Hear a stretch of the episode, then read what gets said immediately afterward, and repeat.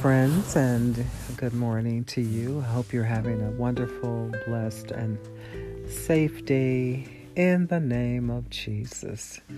This is Michelle coming to you again, sharing the word of the Lord.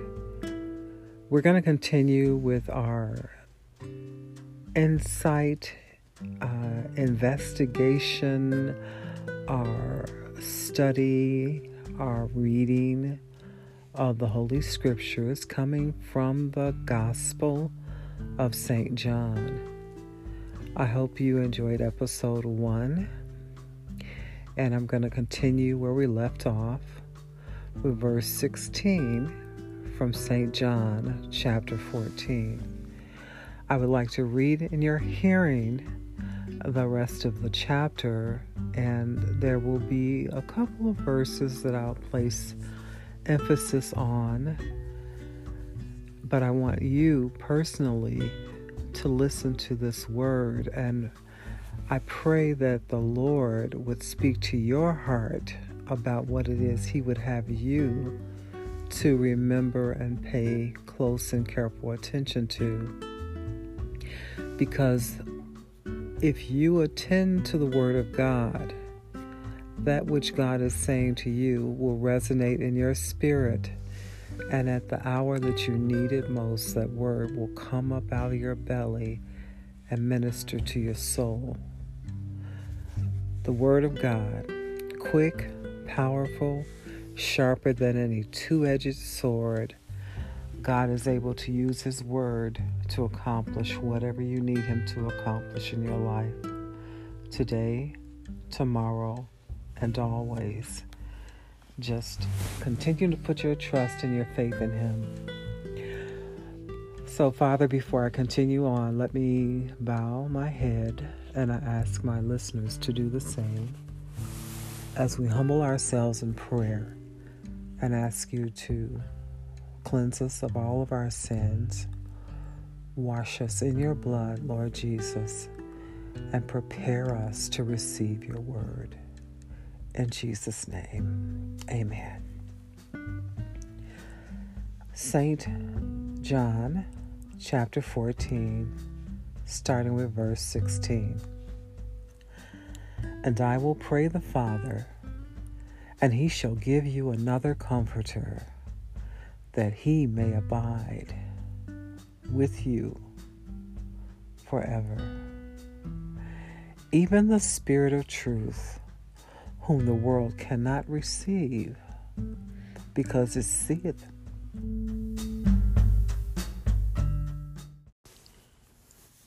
Okay, allow me, if you will, to read that verse again. I'm reading from St. John, chapter 14, verse 16. And I will pray the Father, and he shall give you another comforter, that he may abide with you forever.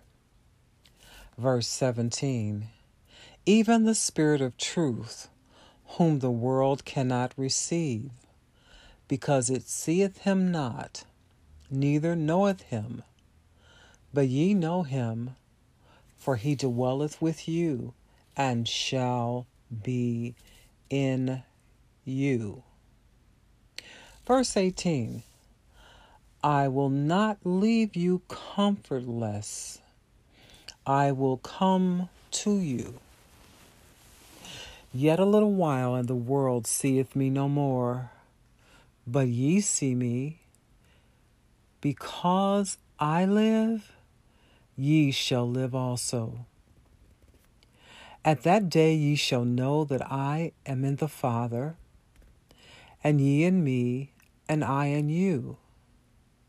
He that hath my commandments and keepeth them, he it is that loveth me and he that loveth me shall be loved of my Father, and I will love him and will manifest myself to him.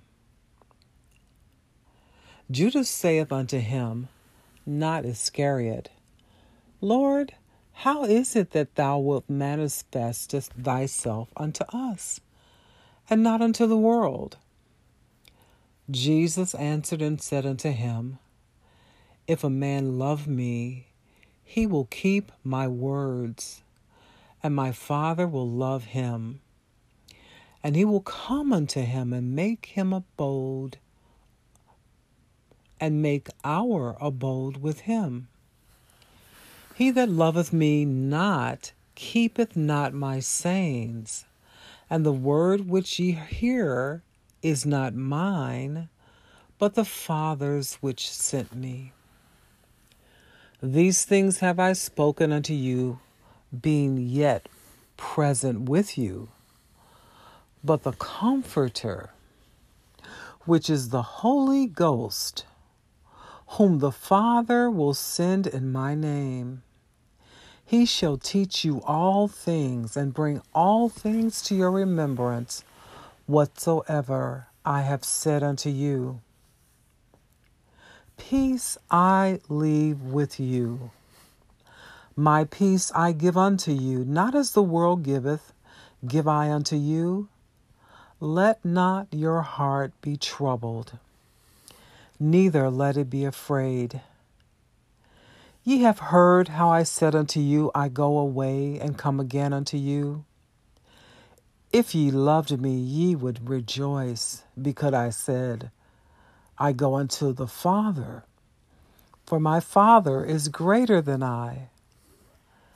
And now I have told you before it come to pass, that when it is come to pass, ye might believe. Hereafter I will not talk much with you, for the prince of this world cometh and hath nothing in me. But the world may know that I love the Father, and as the Father gave me commandment, even so I do. Arise, let us go hence. I've read to you the entirety of that chapter of St. John 14, beginning with the 16th verse down to verse 31. May the Lord continue to add a blessing to the hearers and the reading of His Word. Now, I would like to emphasize just a few things. The key word that I would like to emphasize out of this portion of Scripture is the word peace.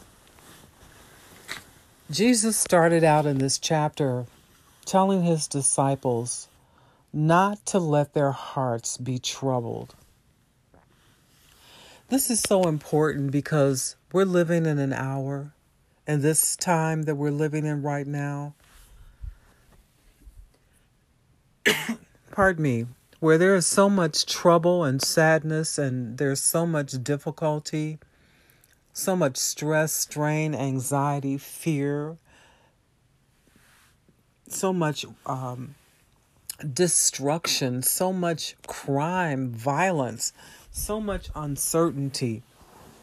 People are literally walking around wondering who's next and what's next. Will I be next? Will it be next?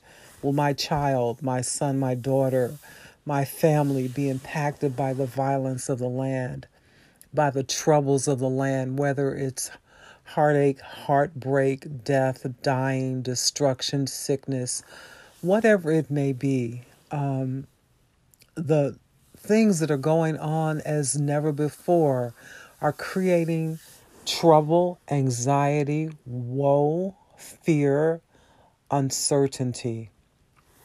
But Jesus told his disciples, Let not your heart be troubled. I want that scripture to resonate in your hearing today. That is the first verse of St. John chapter 14. Don't let your heart be troubled. If you believe in God, believe also in the Lord Jesus Christ. He prepared his disciples for the next. He has prepared you and me for the next. What's coming next? What's going to happen next? Those things are in God's hands. It's not up to us to try to figure it out, and it's certainly not for us to worry about it. If we believe in God, we trust Him, we know that He is sovereign, we know that He's watching over His children, that He's taking care of His children. And whatever happens next, we know that we are in God's hands. So I want to offer you that assurance today. Don't let your heart be troubled. Trust in God. Receive the peace of God. It's the kind of peace that passes all understanding. When the world is wringing its hands and full of trouble and woe and desperation and anxiety, the child of God has peace that comes from the Father. He has sent another comforter, the Holy Spirit of the true and living God, the Holy Ghost. And He has come to dwell in the hearts and lives of the people of God. For as many as receive Him and open up their hearts to Him, He will come on in. And when He comes into you, he will transform your entire being, your conversation, your talk. You'll have a brand new language, a prayer language, a language between you and your Heavenly Father that only you and God are in communication. That's the line of direct communication between you and the Father. And the enemy cannot get in that space. It is locked and sealed under the blood of Jesus. The peace of God that passes all understanding, it will rest, it will rule with you, and it will abide with you forever. This is the will of God in Christ Jesus concerning us. And as Jesus was talking to his disciples as he prepared for the passion of the Holy Week, he wanted his disciples to have a word in their heart that they could meditate upon as they endured that test of him being separated from them physically and uh, bodily because of all that he was going to go through.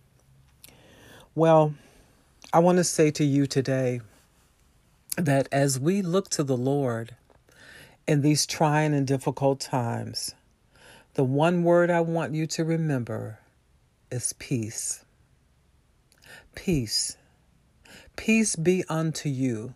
Peace be still. The storms around you may be raging. The tempest may be raging. It seems like the boat is going to overturn. It seems like the house is going to come down. It seems like the whole world around you is going to collapse. But I speak peace into your life. Speak peace into your home. I speak peace into your heart, peace into your mind, peace over your children, peace over your animals, peace over your neighborhood, peace over your community. I speak peace to you right now who are listening. And I come against the anxiety, the fear, the doubt, the woe, the unbelief, the trauma, the drama, the confusion, the pain, the suffering, the enemies that have bombarded your life for this year, this day, this week, this month. I come against them all. And I apply the blood of Jesus over your life, over your children, over your circumstances, over everything that you have to do.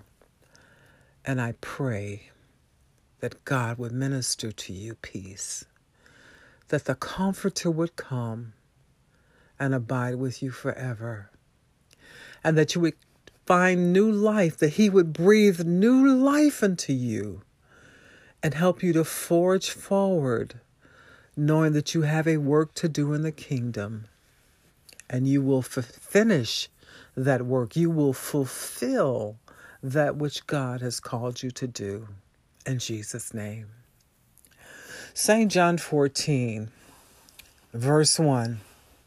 It says, Let not your heart be troubled.